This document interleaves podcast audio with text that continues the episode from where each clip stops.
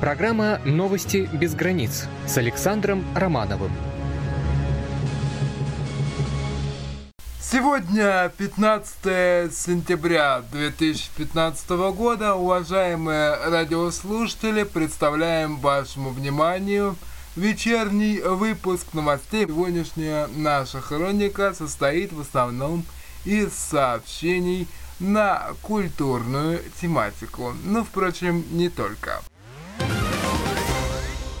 Третий фестиваль российского кино пройдет в Ницце с двадцать второго по двадцать шестое сентября, сообщает Министерство культуры России. В программе десять художественных и два документальных фильма, в том числе э, «Сущинский. Правда о войне» режиссера Анны Дороб, «Радуга» Марка Донского, «Весна на Заречной улице», «Нормандия. Неман», «Монолог» Егора Климова, «Франкофония» Александра Сокурова. Также отмечается, что Сокуров проведет мастер-класс из серии «Уроки кино». Фестивальные показы состоятся в синематеке Ниццы, в кинотеатрах «Варьете» и «Патемасцена». Среди гостей фестиваля народный артист России Евгений Герасимов, заслуженный деятель РСФСР Аркадий Инин, режиссер-мультипликатор Гарри Бардин, продюсер Ренат Давлетьяров и кинооператор Сергей Макрицкий.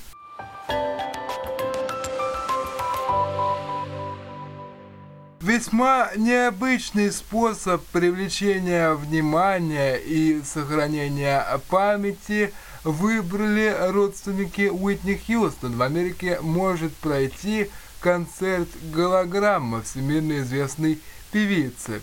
Сестра Хьюстон также не исключает, что может быть организована выглядящая, на мой взгляд, немного странным, но, тем не менее, вполне возможное посмертное международное турне этой самой голограммы. Изображение, как ожидается, будет создано в две тысячи шестнадцатом году. Концерт, на котором будет использована голограмма, предполагают транслировать в интернете и по телевидению. Это отличная возможность для ее поклонников переосмыслить творчество одной из самых знаменитых женщин-творцов истории и продолжить показывать творческое наследие, которое не будет забыто в последующие годы, мотивирует свою идею сестра-певица. Уитни Хьюстон ушла из жизни в возрасте сорока восьми лет одиннадцатого февраля две тысячи одиннадцатого года. Сообщение из Сирии. В Дамаске стартовал творческий проект «Приключения юных кинематографистов», в котором примут участие около двадцати одаренных детей от одиннадцати до четырнадцати лет из различных школ города. Участники проекта ознакомятся с основами кинематографического искусства под руководством местного режиссера Аль-Муханада Кальтума, проект, в основе которого лежит идея развития творческих способностей талантливых ребят, представит им возможность получить информацию о различных областях кинематографии, режиссуре, актерском искусстве, фотосъемке и монтаже. Он поможет выявить наиболее талантливых детей, которые в будущем способны стать звездами кинематографа. В интервью корреспонденту сирийского агентства «Санна» Кальтум заявил, что цель проекта – развитие детского творчества, в том числе и в области кинематографии, отметив, что это первый проект в Сирии, в котором принимают участие дети. Они научатся самостоятельно написать сценарий, сыграть роль и снять ролик.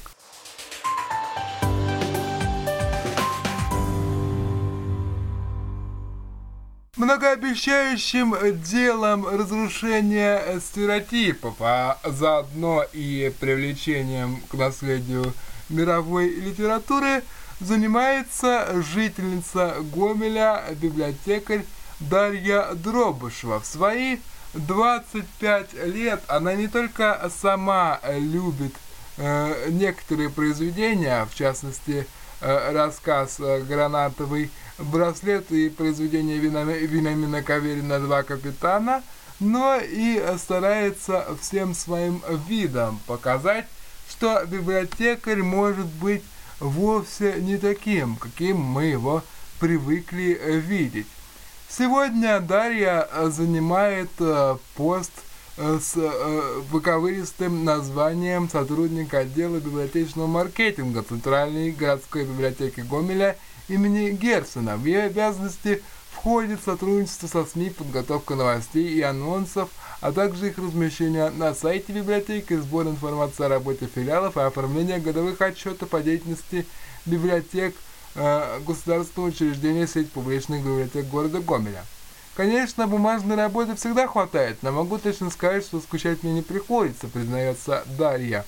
К профессиональному празднику мы ежегодно устраиваем библионочи, которые посещают десятки гомельчан. Процесс подготовки всегда очень увлекательный, хоть и отнимает много сил. Каждый раз хочется придумать что-то особенное и удивительное, чтобы библиотека стала площадкой для творчества, вдохновения и ярких эмоций. Помимо основной своей деятельности, девушка занимается танцами, фотографиями и рукоделием, а главное, успевает все это совмещать и оставаться ответственным сотрудником, преданным любимому делу, восторгается гомельский новостной портал. Ну что ж, действительно благое начинание, а мы, э, к сожалению, вынуждены перейти к хронике происшествий.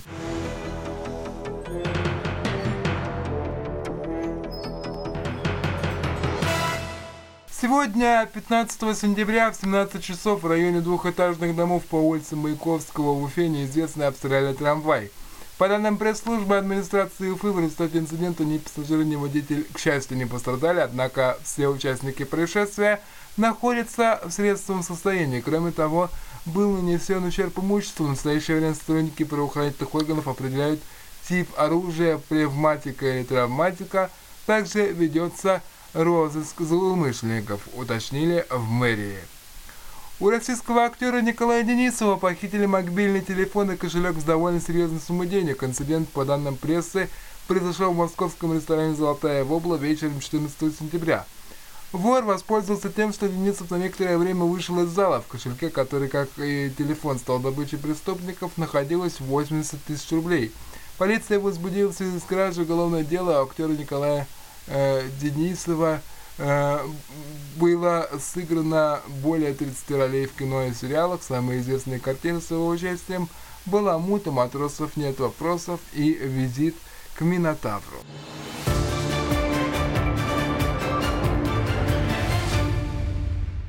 Глава Министерства внутренних дел Киргизии не исключает возможные беспорядки во время парламентских выборов. По словам Милиса Турганбаева, некоторые граждане попытаются повлиять на итоги выборов посредством организации беспорядков на местах.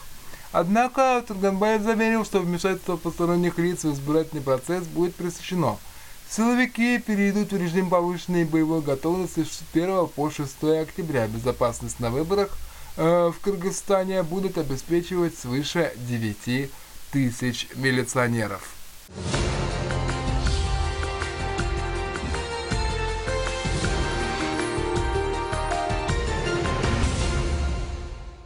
Заключительная новость выпуска, которая звучит весьма заманчиво для тех, кто следит за развитием отечественных высоких технологий. Компания Lenovo рассматривает возможность выпуска техники на российском процессоре. В настоящее время рассматривается возможность заключения договоров о сотрудничестве с российской компанией Т-Платформа, которая производит процессоры. Компания убеждена, что это ей может помочь в борьбе с конкурентами и обеспечить доверие госзаказчиков. Данный проект получил название «Байкал». Он предусматривает разработку нескольких процессоров для разных платформ, персональные компьютеры и мобильные устройства. Например, процессор «Байкал-Т» будет предназначен для мобильных устройств, и исполнителем данного заказа будет дочерняя компания этой платформы «Байкал Electronics».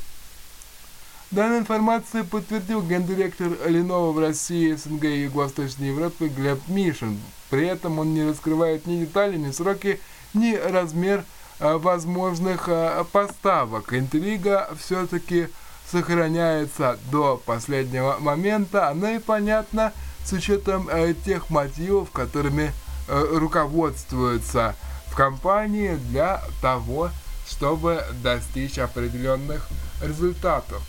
Для э, наших э, технарей это, конечно, будет серьезным трамплином, учитывая то, что э, даже э, русская версия Linux не столь распространена и не столь широко известна. А этих вариантов достаточно много.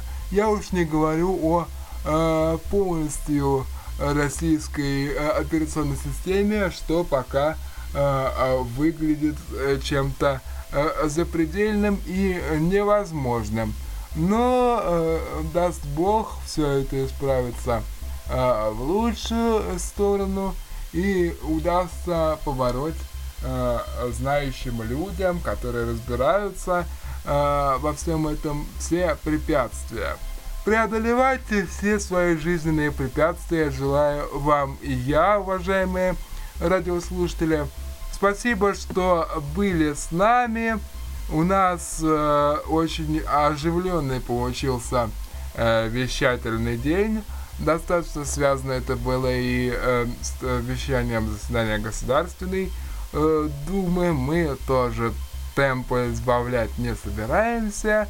И э, по-прежнему будем вас знакомить не только с новостями, но и с хорошей музыкой. А пока э, спокойной ночи, э, будьте здоровы и старайтесь найти как можно больше поводов для улыбок и самим себе создавайте настроение. Спасибо вам и до скорых встреч.